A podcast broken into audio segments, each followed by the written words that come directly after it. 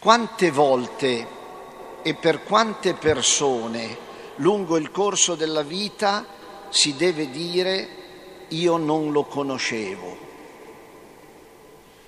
E poi è arrivato l'incontro vero, profondo, la scoperta che ha cambiato l'impressione iniziale e che ha dato verità e stabilità ad una relazione.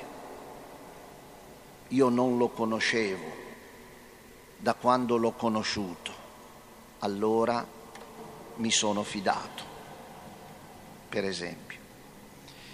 Così dice Giovanni Battista di Gesù due volte, avete notato nel Vangelo, io non lo conoscevo.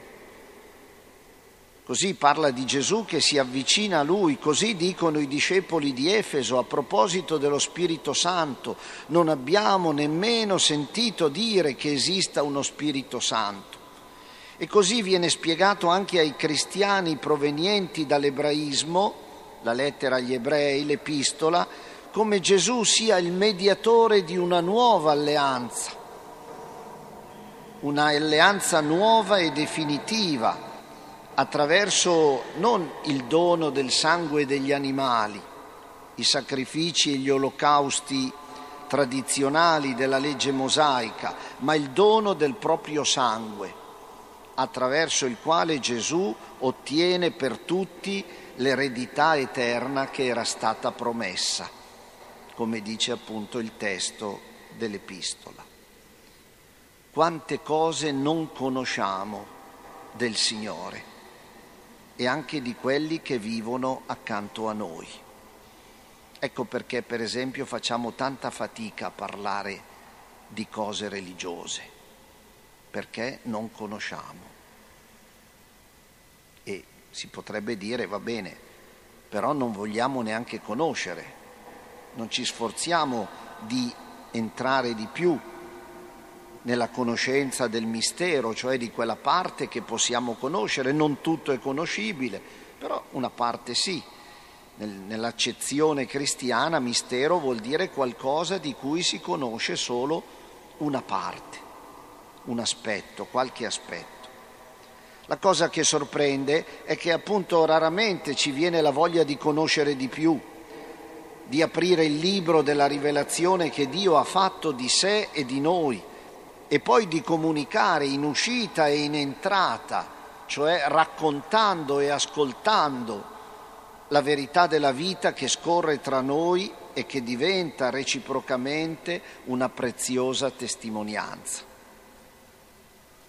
La non conoscenza o ignoranza, usiamo questo termine più gentile, la non conoscenza è una perdita e un'omissione che non ci possiamo permettere, perché porta ad agire e a giudicare in modo sbagliato e quindi ad alterare anche i nostri rapporti, anche i rapporti più importanti, più intimi. San Pietro stesso, più volte nel libro degli Atti, rivolgendosi alla gente di Gerusalemme e ricordando la vicenda pasquale di Gesù, con franchezza afferma, per esempio nel terzo capitolo, fratelli, so bene che voi e i vostri capi avete agito contro Gesù senza sapere quello che stavate facendo. Sono anche le parole di Gesù sulla croce, Padre perdona loro perché non sanno quello che fanno, quello che stanno facendo. E aggiunge appunto Pietro, cambiate vita dunque e ritornate a Dio perché Dio perdoni i vostri peccati. Quel plurale cui siamo abituati, i peccati, in realtà è indicato biblicamente al singolare, come già dicevo all'inizio. Ecco l'agnello di Dio, colui che toglie il peccato del mondo. In questa formula è definita la non conoscenza, che genera l'incredulità e quindi l'impossibilità del Signore di agire in noi e per mezzo nostro a favore di altri. Questo credo che sia un punto nodale del nostro percorso di fede. Questa radice ha diverse eh, fioriture, diciamo negative, appunto i nostri silenzi, le nostre paure, il nostro tirarci indietro, perché non conosciamo, perché non conosciamo e bisogna vincere questa, questa non conoscenza. La vita intera di Gesù e in particolare le vicende della Pasqua sono stati una manifestazione palese per contrastare la non conoscenza di Dio. Si poteva giustificare in un certo senso la non conoscenza, perché Dio non si è mai fatto vedere, non, non si è fatto conoscere, non abbiamo fatto l'esperienza di Dio.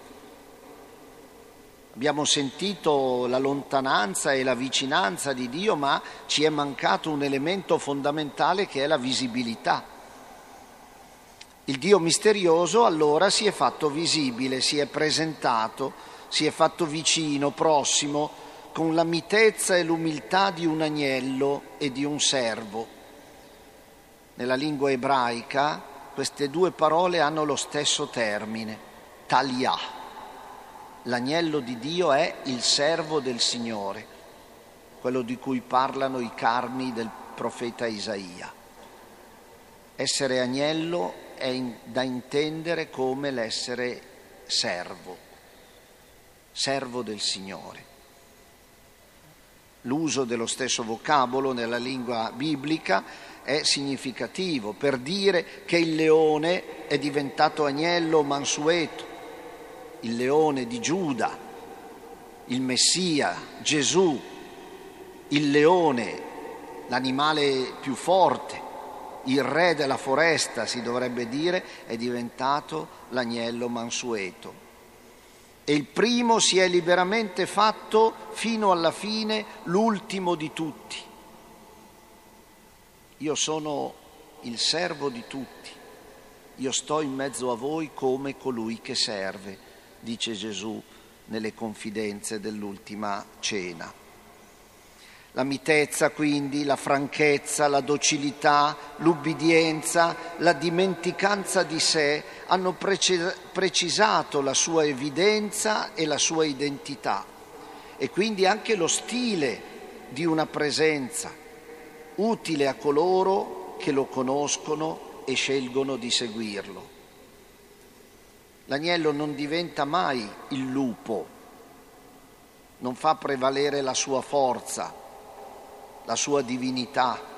E l'ultimo non rincorre i primi posti e la propria gratificazione, comunicando a noi il suo spirito in ogni sacramento, specialmente oltre che nel battesimo e nella cresima, normalmente nella riconciliazione, nell'Eucarestia, comunicando a noi il suo spirito, Dio ci fa dono di questa capacità, di stare in mezzo agli altri come chi serve, come l'agnello che serve, l'agnello pasquale che vedete al centro del mosaico di questa chiesa e come appunto il servo che lava i piedi a tutti i suoi fratelli stare in mezzo agli altri come colui che serve, stare in mezzo che è diverso dallo stare al centro.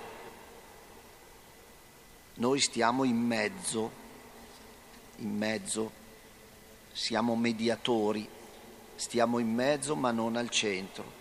Al centro lasciamo l'agnello immolato, l'agnello che toglie le distanze che toglie le rotture che esistono tra la nostra vita e il dono di Dio.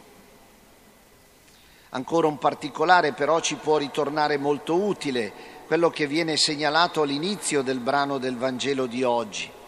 Vedendo il Signore Gesù venire verso di lui, Giovanni Battista disse, ecco l'agnello di Dio. Venendo vedendo il Signore Gesù venire verso di lui. Non è Giovanni che va verso Gesù, è Gesù che va incontro a Giovanni. È il Signore che viene incontro a noi. incontro a te, a me, a ciascuno. È Lui che prende sempre l'iniziativa, prima, durante e anche dopo, in ogni occasione. È Lui che ci cerca instancabilmente, che ci risveglia dai nostri torpori, che ci tira fuori dalle nostre tane, che ci rialza quando siamo caduti, che ci promette ragioni di vita in ogni contesto e soprattutto nella prova, quando è più difficile trovare ragioni di vita.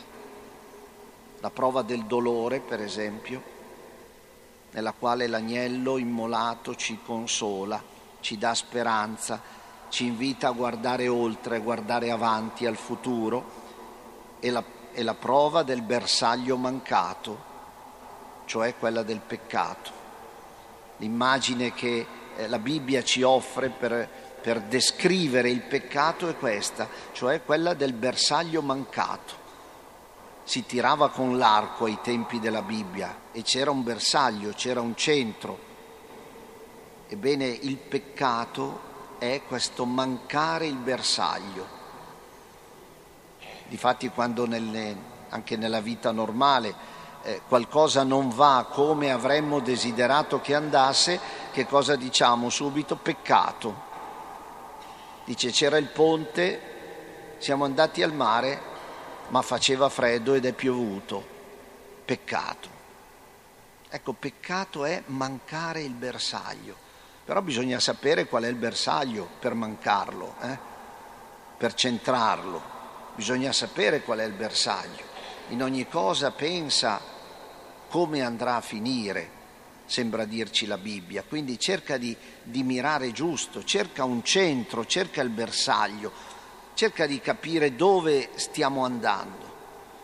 Ecco, il Signore ci offre sempre ragioni di vita anche quando manchiamo il bersaglio.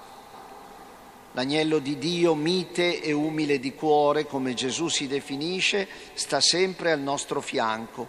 Ci aiuta a riprendere il cammino, segue anche insieme a noi il grande pastore delle anime, il grande Padre, il Padre celeste, quello che non farà mancare nulla, anche quando tutto sembrerà mancante, tutto sembrerà fallito o finito. Lui viene incontro a te e ti chiede di seguirlo. Lui ti darà il suo spirito e se anche tu dovessi attraversare una valle oscura, come dice il Salmo 23, il bellissimo Salmo 23, pregatelo in questi giorni, preparandovi anche al Vangelo della prossima domenica. Il Signore è il mio pastore, non manco di nulla. Uno degli ultimi cardinali che ha fatto Papa Francesco è un cardinale albanese che è stato imprigionato e messo ai lavori forzati per moltissimi anni.